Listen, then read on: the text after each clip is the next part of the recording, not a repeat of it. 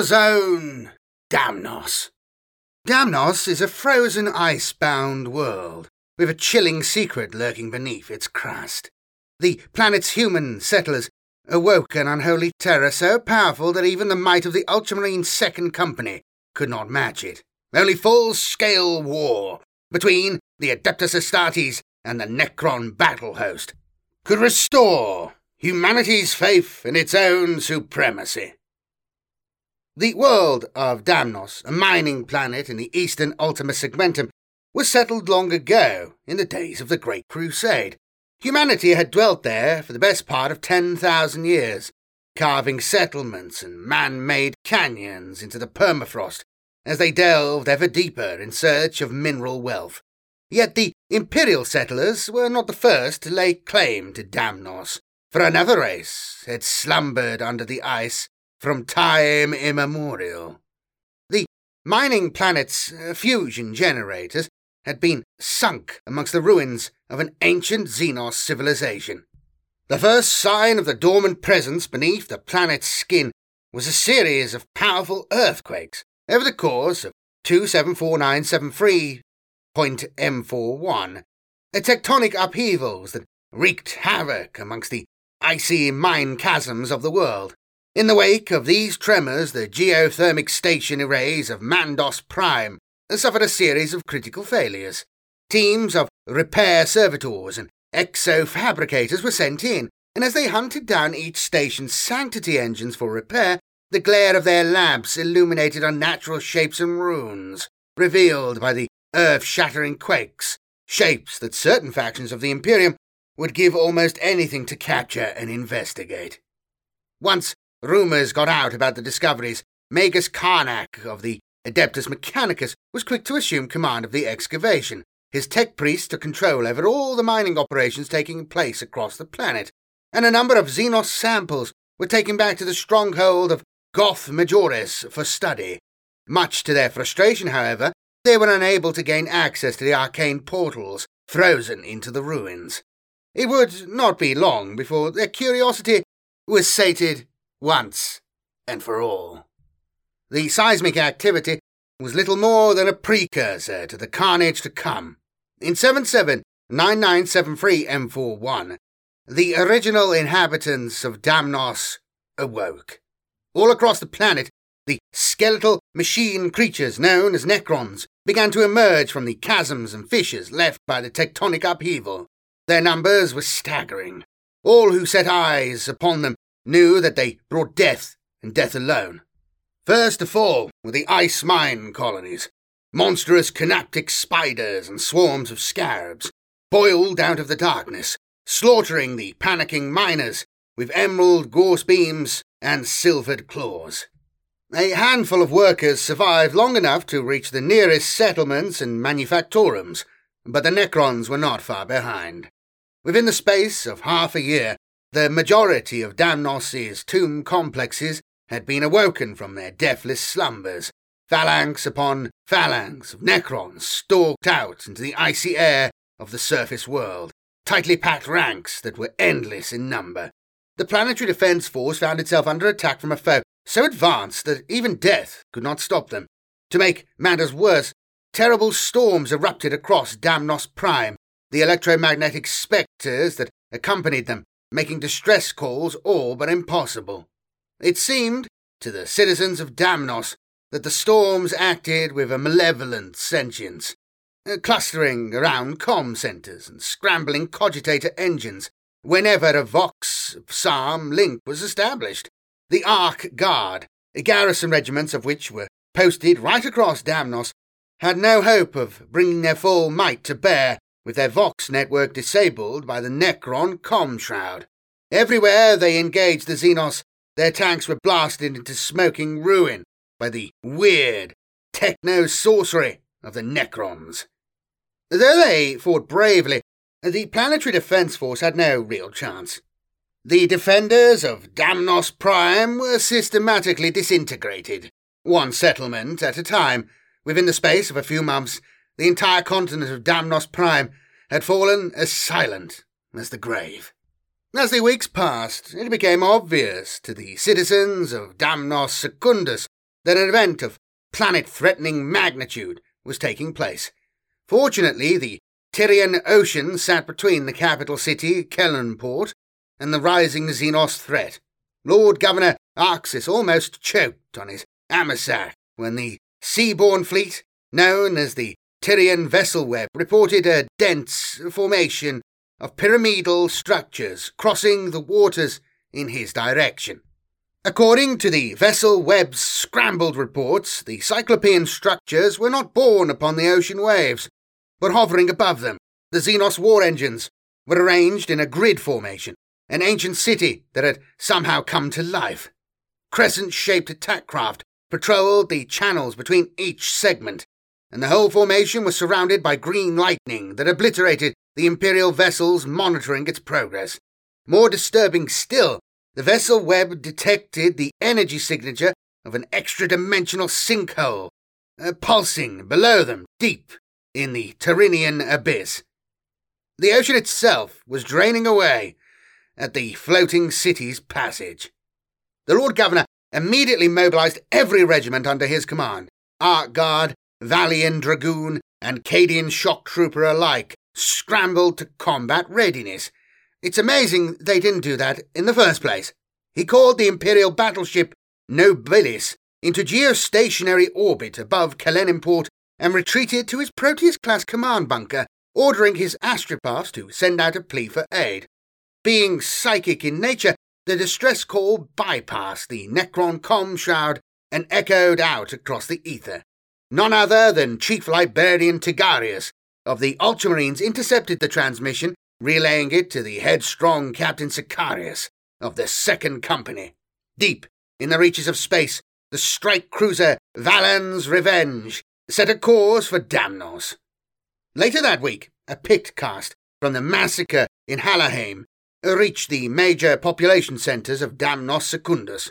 Its horrific visuals were accompanied by a Necron hologram relaying a message in staccato high Gothic. The content was clear. This world belonged to the Necrons, and they would scour humanity from its surface without remorse. With Imperial morale at a new low, the Necron warfront burnt a path across Damnos Secundus until, by 020974 M41, Kalenimport was completely besieged. Scattered Vox snippets and pick skull footage reported heavy and sustained bombardment from crescent shaped pylon guns, each the size of an Imperial block, that had broken through the permafrost to spit beams of green fire into the skies. Every time the Imperial defenders brought their tank battalions or macro cannon emplacements to bear, they would be swiftly obliterated by the eye searing lightning of the Gauss pylons. Furthermore, the Necron warrior constructs were proving incredibly durable. Lasfire barely scorched them, and they stalked through clouds of burning promethium without harm. Even when a lucky shot put one of the deathless constructs down, it would often rise up once more to rejoin the fray, eroding the fighting spirit of the Imperial defenders to the point that military cohesion became all but impossible. Crippled by internal division and panic, the teeming hive of Arcona City was mercilessly depopulated within the space of a day. Only a thin line of Imperial Guard now lay between the Necron war phalanxes and Kalenimport itself. However, Marxis still had a trump card to play.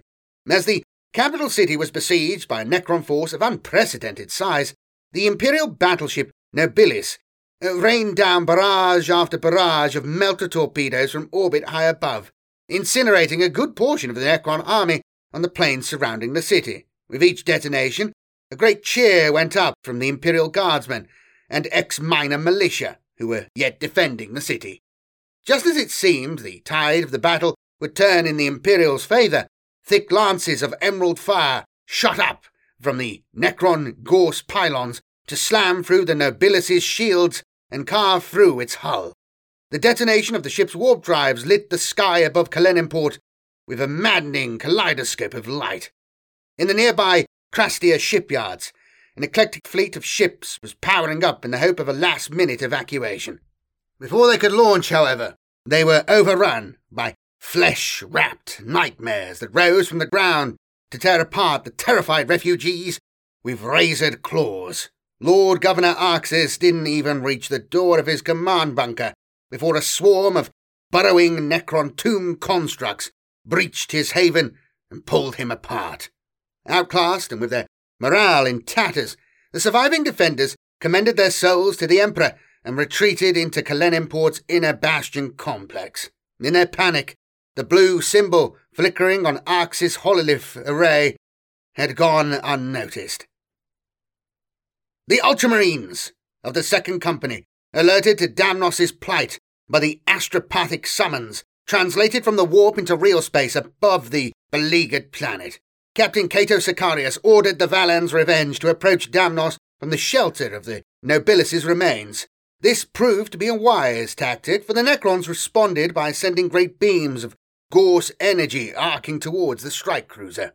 It remains a testament to the skill of the Revenge's helmsman that it was not torn apart or torn in half. Nonetheless, such was the volume of incoming fire that the strike cruiser was hit three times, shuddering with each impact. The last Gauss beam wounded Valin's revenge sorely, but not before the Ultramarines had launched their drop pods towards the planet's surface, scarring the skies like a rain of blazing comets. Sicarius's orbital strike force hammered down into the plazas and boulevards of Kaleniport, deploying from their drop pods in perfect Codex Astartes dispersal patterns with their bolters blazing. Chainsword and heavy weapon alike brought the fury of the Adeptus Astartes to the Necron phalanxes. But even when the Space Marines had joined forces with the surviving Imperial Guard, the Xenos did not bow before their onslaught. Many good men were lost before the Space Marines eventually secured a costly victory. It was a story that would become bitterly familiar over the rest of the campaign. The Adeptus Astartes fought with every weapon at their disposal, testing their mettle against a succession of Necron lords and fighting that their alien foes were every bit as ruthless and indomitable as themselves. Yet Sicarius would not yield. The Gauss pylons were disabled or destroyed one by one, allowing the Ultramarines to land their armoured support and reinforce their embattled brethren. Captain Sicarius himself cut down dozens of Necron raiders and single handedly crippled a looming Necron war engine with a well placed grenade. In the end, though, the heroics of the Second Company barely slowed the Xenos advance. In every theatre of war, the Ultramarines were struggling to hold the Necrons at bay. Captain Sicarius led from the front, as was his custom. Despite his valour, he found his attacks stymied by the near infinite numbers of the foe. In his frustration, Sicarius sought to buy his men the time they needed by using himself and his command squad as bait. It was not long before Sicarius had hacked a path to the phaeron, acting as supreme overlord of the Xenos force, a gilded giant of a Necron known as the Undying. A searing blast from Sicarius's plasma pistol tore off the creature's jaw, yet still it came on. The duel was closely matched, but the Necron leader's raw strength proved a deciding factor. Its war scythe cut down into the captain's torso, dealing a grievous wound that laid Sicarius low. Roaring from his vox grills, the venerable dreadnought Agrippen stormed through the Necron ranks to protect the body of the fallen captain. Crushed beneath the armored behemoth's battle fury, the Xenos overlord phased out and returned to the darkness of its tomb. In the absence of a guiding hand, the Necron Legion fell back on defensive protocols that were predictable and slow, a critical weakness that saw hundreds of them destroyed. Sicarius's men recovered their stricken leader, driving the Xenos army back before withdrawing as planned to the evacuation site. Sicarius had tasted defeat in battle for the first time, though the valiant rearguard had allowed the planet's survivors time to withdraw. Over half of the Second Company had given their lives in exchange for those of a few thousand refugees. It was a hard won victory indeed. Each Space Marine is worth more to the Imperium than a hundred lesser men, and Damnos still rested in the hands of the Necrons. The fall of Damnos, though amongst the first full scale conflicts between the Ultramarines and the Necrons, had proven far from unique. The rise of the Necrons had continued apace all across the Imperium. One by one, their tomb worlds had awoken and begun to rebuild their empire, initially by conquest of their upstart settlers that had taken residence on sovereign Necron soil, and later by the relentless and mercilessly efficient invasion of nearby worlds and systems. News of the Necron threat had spread far and wide, despite the best efforts of the Inquisition to suppress all knowledge of the alien empire's resurrection. Worse still, the fact that the Xenos were powerful enough to triumph against not only the Imperial Guard, but also the Adeptus Astartes and the Ultramarines, at that, had shaken the Imperium's faith in its military supremacy. Reports of once prosperous worlds yielding to Necron reconquest across Ultima Segmentum eventually found their way to Terra. Incensed by their loss, the fabricator general of the Adeptus Mechanicus united the High Lords in a fateful accord. An example had to be made. The Ultramarines would be tasked with returning to Damnos in force and eradicating the Necron threat infesting it once and for all. Only then would the point be made to the galaxy at large. Nothing, be it demon, heretic, or Xenos fiend, could stay the wrath of the Adeptus Astartes. The news came to Ultramar in the form of the most experienced Death Watch strike teams the Ordo Xenos could provide, led by Squad Lazarus, a crack insertion unit that had successfully destabilized the catacomb world of Diadolon. The High Lords believed that the specialist skills of the Death Watch could make all the difference to the success of the attack.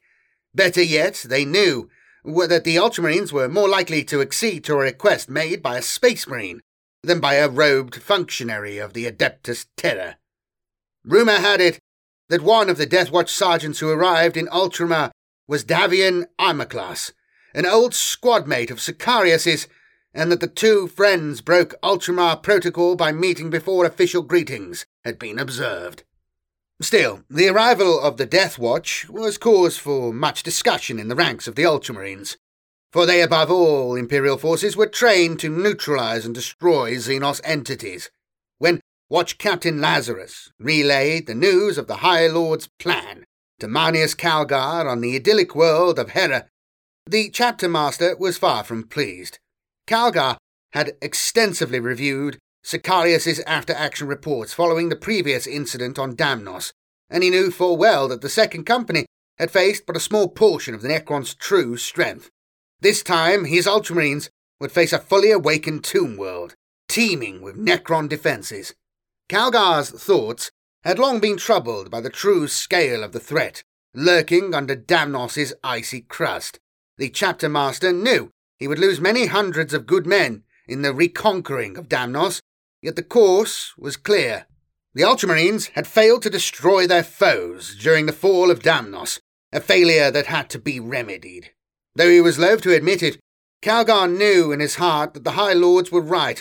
The morale of the Imperium was at stake. It was the duty of the Ultramarines to see the battle they had started decades ago to its bloody conclusion. Twenty-five years had passed before the spectre of Damnos had come back to haunt the Ultramarines.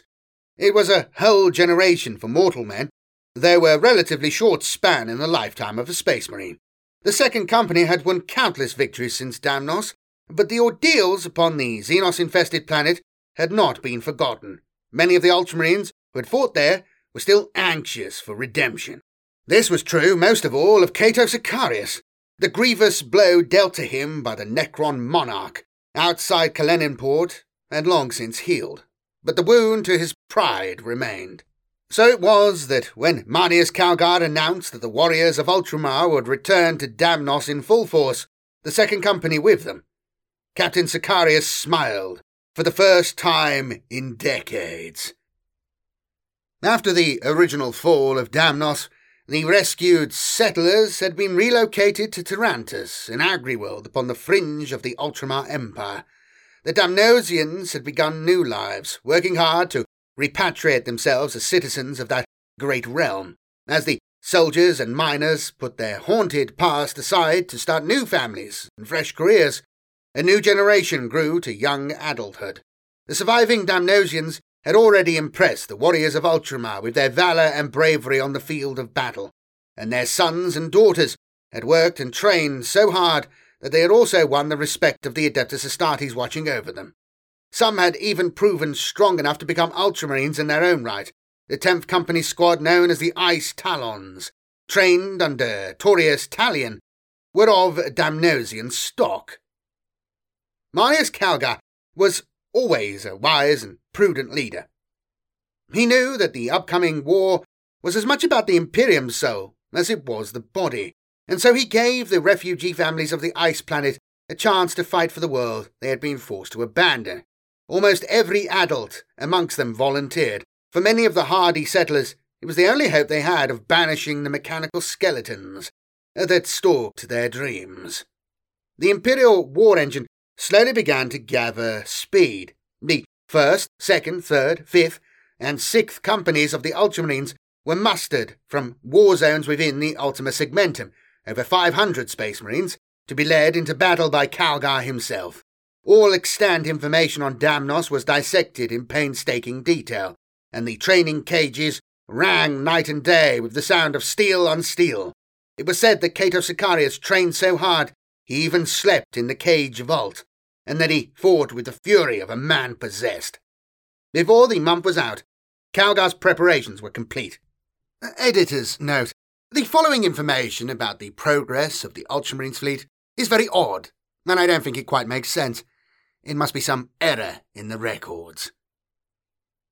Instead of translating from the warp into Damnos's orbit, the grand fleet of Ultramar emerged within the neighbouring planet of Utinus, an inert gas giant with a radioactive asteroid belt. Once more, the Ultramarine fleet's helmsmen proved up to their allotted task. Well, yes, emerging within a planet probably will be quite a big job for any pilot, I would have thought. The Imperial warships entered real space within the outer layers of the gas giant, completely hidden from sight by swirling vapours. Anyway, moving on. Calgar's next order was for the torpedo batteries of the Victrix Ultra to detonate several macro class warheads near to the planet's asteroid belt, knocking the largest of their number out of orbit and sending them sailing past Damnos. One by one, the asteroids detached from the Utanus belt. Slowly, with utmost caution, the Ultramarines fleet went with them to the Damnosian crypteks observing the celestial event, the electronic signatures of the fleet were lost amongst the radioactive rocks.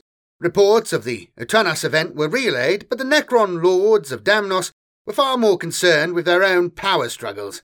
They paid the oncoming shower of debris little heed. Calgar's approach plan had worked perfectly. By the time the Necrons on the surface had spotted their presence, the Ultramarines' warships were already in position to launch their drop pods. Wave after wave of the craft flared bright as they crackled through the upper atmosphere, plummeting towards the surface of Damnos with tooth rattling speed. The fully active pylon networks below intercepted dozens of the hurtling drop pods, stitching the skies with green lightning and smashing many of their attack craft into thousands of pieces. The pylons had accessed the position data from the invasion of the Second Company all those years ago and their targeting systems predicted the descent patterns well. Those few that made it through the gauss net slammed into the surface of Damnos and opened to reveal that they held no space marines but automated weaponry. It was then that the decoy tactic became clear. The strike cruisers Hera's Fist, Blade of Judgment, Talassar's Tempest, and Lion of Calth dived out from the asteroid cloud and roared towards the planet's surface south of Kalenin Port. Within seconds of breaking cover, the warships had hurled their drop pods from their launch bays, each carrying a squad of space marines. The Gauss pylon network could not recalibrate their firing solutions in time to intercept Calgar's true invasion force. As the landing craft made planetfall and slammed open, hundreds of space marines deployed into perfect formation. Deathwatch strike teams, emerging from black armoured drop pods into the depths of the Necron tomb complexes, moved in to begin missions of sabotage against the Necron reinforcements moving to surround the Ultramarines. On the Belanos ice plains behind them, bulk landers lowered their ramps to disgorge regiments of vengeful Imperial Guard. The Imperium had arrived in force. In the heart of the tomb complexes that surrounded Kalenimport, monoliths and cyclopean obelisks shuddered free of the ice and rose majestically into the air. Piece by piece, the floating necropolis that had scoured human life from Damnos assembled itself once more. Fully powered, the grid of deadly war machines drifted towards the space marines with the inevitability of death itself. Doom scythes wailed into the skies on intercept courses with the Thunderhawk gunships that reinforced the ground assault. The crescent shaped Necron fighters flew with uncanny maneuverability, carving off whole sections of their enemy's fuselage with rays of energy. Though the Ultramarine Storm Ravens returned fire, three of the mightiest Space Marine craft were crippled beyond recovery. The Thunderhawk Vengeance Uluxis uh, turned end over end, trails of greasy black smoke scouring the sky as it ploughed into the Ultramarines scattering below. The collision crippled two whole squads, but it slowed the Imperial advance not for one moment. Incredibly, several of the Space Marine passengers fought their way free of the Vengeance's burning debris and joined the ranks of their brethren, bloodied but unbowed. The rest of the Ultramarines' transports landed, releasing squadrons of predators, hunters, and vindicators from their armoured bellies, whilst cohorts of war suited centurions laid down covering fire with daunting precision. Company by company, the Ultramarine squads took up position near the pyramidal complex that Calgar identified as the heart of the Necron grid. They were making good progress until the floating city hovered into view. A crackling field of green energy arced around the Xenos formation, dispersing the las cannon fire of the Predator assassin squads, uh, testing its defences. In return, the thunderous bolts of emerald lightning lashed out from the crystal atop each of the monoliths, grounding spectacularly in the ranks of the Space Marines and sending power armoured limbs spinning high into the air. The source of the crackling energy became clear as the Xenos formation crested the ridge. In the centre of the grid hummed four angular quadrants linked by bolts of energy. Shining within their interior was a sphere of blinding light that held a splayed humanoid form. The green lightning that crackled out to surround the necropolis was eye searingly bright wherever it touched the writhing creature inside the sphere. Ahead of it came the silhouette of the Undying, reborn once more and leading his high court to war. Calgar's hand had been forced, sending a tight beam transmission to his reserves in orbit he summoned a precise orbital bombardment, followed by a teleport strike from a full half of the First Company. Battle was about to be joined in earnest. At the head of the chapter's librarius, Chief Librarian Tigurius locked his gaze with that of the bound creature and strained to understand the titanic technologies that were being brought to bear against it, wiping tears of blood from his cheeks. The librarian mind linked a message to Marneus Calgar. The shining figure inside was the physical incarnation of a C'tan star god, a legend given form and bound against its will to power the Necron engines of war. It was imperative that the towering creature be neutralized, for it was the source of the floating necropolis's defense shield, and it had the power to turn Damnos itself against them. As phalanx after phalanx of Necrons stalked across the snows, the ground war began in earnest. Volleys of long range missile fire from Whirlwind and Thunderfire cannon batteries thundered into the Necrons stalking towards the Imperial ranks, knocking dozens of the creatures from their feet with each explosion. As per Calgar's orders, wherever the Necrons slumped into the snow, the Ultramarine tactical squads would advance and pour fire into it to ensure it did not rise again. Yet the phalanxes lurched onward, crushing the fallen underfoot. As one, the entire column of Necrons halted at some invisible signal, raised their gauss flares, and fired a strobing fusillade of energy into the ranks of the Ultramarines. The beams stripped away armour, flesh and bone, until the remains of once proud space marines writhed, steaming in the snow. In response, massed assault squads and a thunderous cadre of dreadnoughts ploughed into the tightly packed ranks of the foe. Chainswords and power fists chewed through cables and crushed mechanical sinews, forcing the Necrons to abandon their fire discipline and fall upon the new threat in melee. Sicarius stormed forward to reinforce his men, but the Xenos numbers were thickening as ever more constructs emerged from the ice. As the High Suzerain barged his way through the Necron warriors closing in on his battle brothers, keening packs of flayed ones pulled their way out of the permafrost and impaled the raging space marines from below with their razor sharp talons. In their midst was a leaping, slashing monster of metal and stolen skin, whose every blow hurled an assault marine ten feet across the ice. Sicarius made a beeline for the creature, raising his tempest blade in the briefest of salutes before engaging it in a lightning fast exchange of blows. To the south of the Ultramarines' army the Tarentine Imperial Guard uh, took a heavy toll on waves of approaching destroyers and on the tomb blades, escorting ghost arks towards the Ultramarines' flank. Battle cannon shells detonated in the midst of the Xenos, stunning the Necron gun constructs and leaving them easy prey for ruby beams of las cannon fire from the guardsmen manning the gantries of the nearby research station. Harsh shouts of triumph were soon replaced by piercing screams as portal bearing night scythes translocated Necron warriors into their midst. It was all the chance the destroyers needed. The second wave of the malevolent machine beasts rose out of the snow to exterminate any guardsman who dared sneak a glance over the armoured parapet. Everywhere the Imperial armies struck, the Necrons countered with lethal force. Calgar felt like a duelist being slowly taken apart by a superior foe.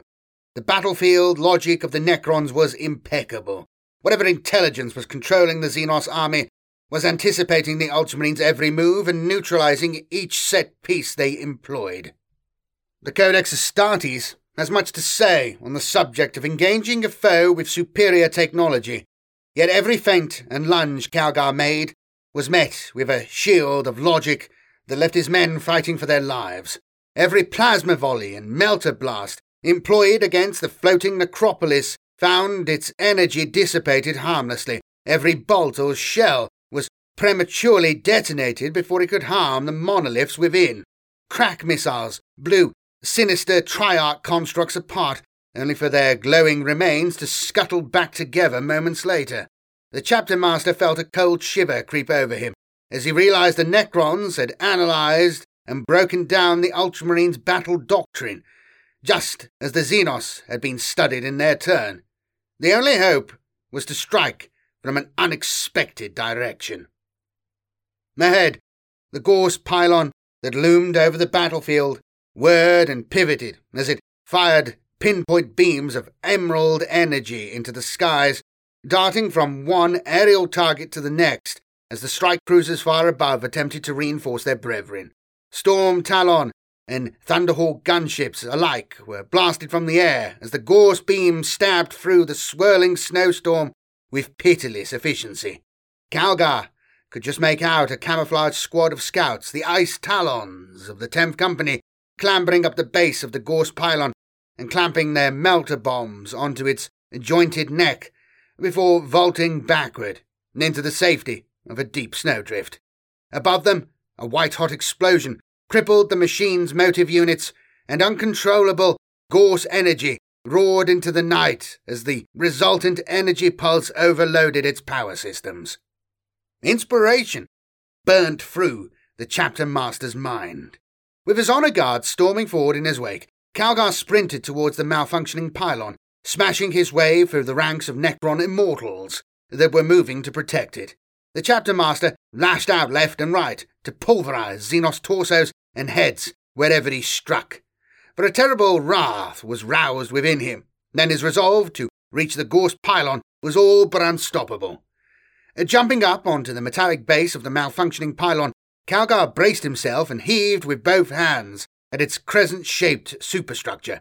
Servos and pistons whined in protest as the famed gauntlets of Ultramar left grooves in its living metal. Teeth gritted and eyes screwed tight, the chapter master pushed with everything he had, veins popping under his close cropped grey hair. He roared in pain with the bone breaking effort of his feet, but sure enough, the pylon began to move on its bearings, its flaring gauss beam crackling across the skies above the warring armies. Slowly, inexorably, Calgar pushed the war engine's crescent back upon itself till its beam met the energy grid that protected the floating necropolis. The snowstorm flared blindingly white as a tremendous explosion flattened everything within a hundred meters. The auto senses of the Space Marines spared the majority of them from being blinded by the energy burst, though those nearby were not so lucky. Squads Atrician, Malikus, and Thracius were vaporized in an instant, along with the entire phalanx of Necron warriors they were fighting. The energy shield that protected the floating necropolis vanished, and in the backlash, the Tesseract vault at its heart was broken wide open. Rising above the Necron army was a giant cruciform figure of pure light, the remnants of its energy cage still crackling around it. It roared in exultation at its new-found freedom. The booming sound throwing ultramarines and necrons alike to the icy ground. Louder and louder it grew until the planet's crust began to crack beneath it. As the being's shout struck the surface's resonant frequency, hurling hundreds of stunned necrons to an icy doom. Tigurius mind pulsed a warning to Calgar. This being was a manifestation of the star god Ygriania, the moulder of worlds, whose very thoughts could break apart a planet and reshape it in a form more pleasing to him. The floating city had halted at the mighty explosion. At its heart, the gilded Necron overlord known as the Undying was bellowing outraged commands to the glowing figure above them, his arms raised imperiously. With laughter like tectonic plates colliding, the star god reached out a taloned hand and made a fist. Around the Undying, the ground split open, forming a titanic hand that crushed the Necron like an insect. The Xenos Lord flashed white and vanished. At the heart of the Necron tomb complex, the surviving members of Squad Lazarus had reached their objective. The Undying, having phased out moments before, had teleported back to his cabled sarcophagus right in front of their eyes. Unfortunately for the Necron, the Death Watch had replaced his revivification engines with melter charges and entropic destabilizers. A thin scream echoed through the Necron tomb as the Death Watch put the lie to the Undying's name, blasting him into his component atoms. On the planet's crust, the Necron forces reeled from the loss of their leader and the power structure at their army's heart. The Ultramarines, their sonic dampeners and optic shields, protecting them from the worst of the C'tan's baleful energies, were deft enough to avoid the catastrophic damage that was being wreaked upon Damnos by Yagrinea, the World Shaper. The supporting fire of the Devastator units and Imperial Guard on the ridge overlooking the carnage was taking a heavy toll upon the Necrons that had escaped to the C'tan's wrath. And the battle looked all but over until the God Thing turned its wrath on the Space Marines. Lumpen fists of rock burst out from the ground, seizing up the cobalt armoured warriors, falling back to their transports and crushing them to a paste. Squad after squad were destroyed by the laughing entity as it floated overhead. The being passed over Cato Sicarius as he duelled, the captain panting hard with the exertion of his fight with the flesh wrapped Necron Lord. The flayed Lord's head snapped up in alarm as it finally registered Yagrinaya's presence, a sliver of opportunity that Sicarius had trained his whole life to exploit. The captain fell to one knee under the creature's flashing talons and rammed the Talassarian Tempest blade vertically into its torso, shorting out its phase circuits and dooming the fiend to a final death. His vision swimming Sicarius summoned 25 years of anger and frustration and channeled it into a last burst of strength. He unclipped the strangely wrought grenade that had been given to him by his old friend Imocles in their clandestine meeting and ran headlong towards the C'tan that had passed overhead. Leaping over the claws of the flayed ones that grasped for him, he activated the weapon, a vortex grenade of ancient design, and flung it at the creature. The C'tan's horned head whipped round in a half circle, its face contorted with rage, and Sicarius was caught in mid-air by a giant rocky fist. Just as the vice-like fingers began to close, the vortex grenade detonated. A spiraling orb of nothingness burst out from the device, its unstoppable force sucking the Catan into the warp before the vortex collapsed and winked out of existence. Even as Sicarius staggered to his feet, the battle was won. The earthquakes that had spread outwards from the C'tan's rampage shuddered to a halt. Over the next few days, the Ultramarines took apart the remainder of the Necron army, with a grim efficiency that saw none of the Xenos survive. Empty tomb complexes were collapsed or detonated under the methodical guidance of the Death Watch, and as massed contingents of the Adeptus Mechanicus arrived, all evidence of the war against the Necrons was eradicated or taken from the planet. Many intriguing items of Xenos technology went missing over the course of the reclamation program, but the air of victory was so infectious that none pressed the matter of their absence too closely. The Necrons of Damnos had finally been defeated. Calgar, who had learned much about the Xenos foe over the course of the campaign, had consolidated the knowledge he had torn from Damnos and penned it into a data scroll, which he circulated throughout the chapter masters of the Adeptus Astartes. Such hard won data was invaluable. Its distribution was a great strategic victory in its own right, and yet it was not the most lasting lesson the Imperium would take from the reconquest.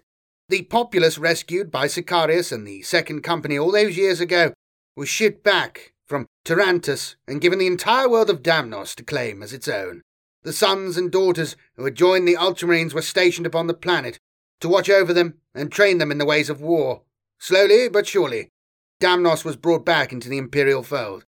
The message was clear, a message stridently broadcast across the Imperium by the agents of the High Lords of Terra. Humanity could triumph over any foe, no matter how deadly. The galaxy belonged to man, and man alone. And there we have it, another little bit of a history lesson for you. I hope you enjoyed that. Thank you to everybody supporting the channel. Your names are scrolling by as I speak. And to anyone who would like to support this channel and with things I do here and so I can do more stuff, then please do consider becoming a YouTube member, a patron on Patreon or on Subscribestar, whichever suits you best. I know people have different um, views on things, but if you would like to support the channel and my efforts, please do consider doing that or send a super chat in a future video or uh, live stream it all helps me, and uh, I love doing this stuff, and I'd like to do more. And the more, you know, the more support I get, the more I can do. Anyway, I've got a baby on the way, as many know, and I'm talking now in November 2022. And as we go into the Christmas period, my baby's due fairly soon, so I'll be taking a few weeks off, obviously, to take care of him. And as we, you know, as uh, while he's still a baby baby, obviously I'll be a bit more busy than normal. So expect a, a slight reduction in the output but still things will be coming out. And before then, as we go into the Christmas period of 2022, if you listen, if you're listening in the future, this means nothing. But for those of you listening now, don't worry. Much more content is coming. A lot more long form content. Maybe some shoot, some story time. Maybe some reviews. Maybe some live streams. Well, definitely live streams. Dark Tide's about to come out soon, fully. So I'll do some of that. But uh, anybody watching, yeah, thank you all again. Please do give this video a like and subscribe. Uh, and uh, give me some comments down below. I really appreciate that for a small channel like mine. That really helps with YouTube's algorithm, and uh, it really makes a massive difference. And uh, I mean, it's the least you can do. Come on, it's the least you can do. Why not? Come on, help me out. Anyway, I'll be back again with more stuff very, very soon as we go into the Christmas period of 2022. I will strive to get as much stuff out as I can before uh, before my, my baby comes along. Basically, my son comes along. So after that, obviously, he's going to be coming first. My family's going to be coming first. But um, stuff will still be coming. It just there might be a bit of a delay in some things. But as we go into the new year, as we go into, as uh, you know, as we go into 2023, expect even more content coming out soon. Also, some surprise things. Also, some more history stuff. As I mentioned, long term viewers will know I've been working on some projects, history projects. Uh, you'll you'll get updates on that very very soon. But yeah, all stuff is coming. And if you're listening on the podcast, thank you all again for watching. And please do give it a like or a star or whatever it is that people do on the podcast thing. Sorry, I don't know. I don't know how all the podcast things work. Sorry. Anyway, I'll be back again soon. Thank you all very much again. And if, uh, what am I saying? Yeah, whatever. I'll see you later. Soon. Bye bye. Cheers.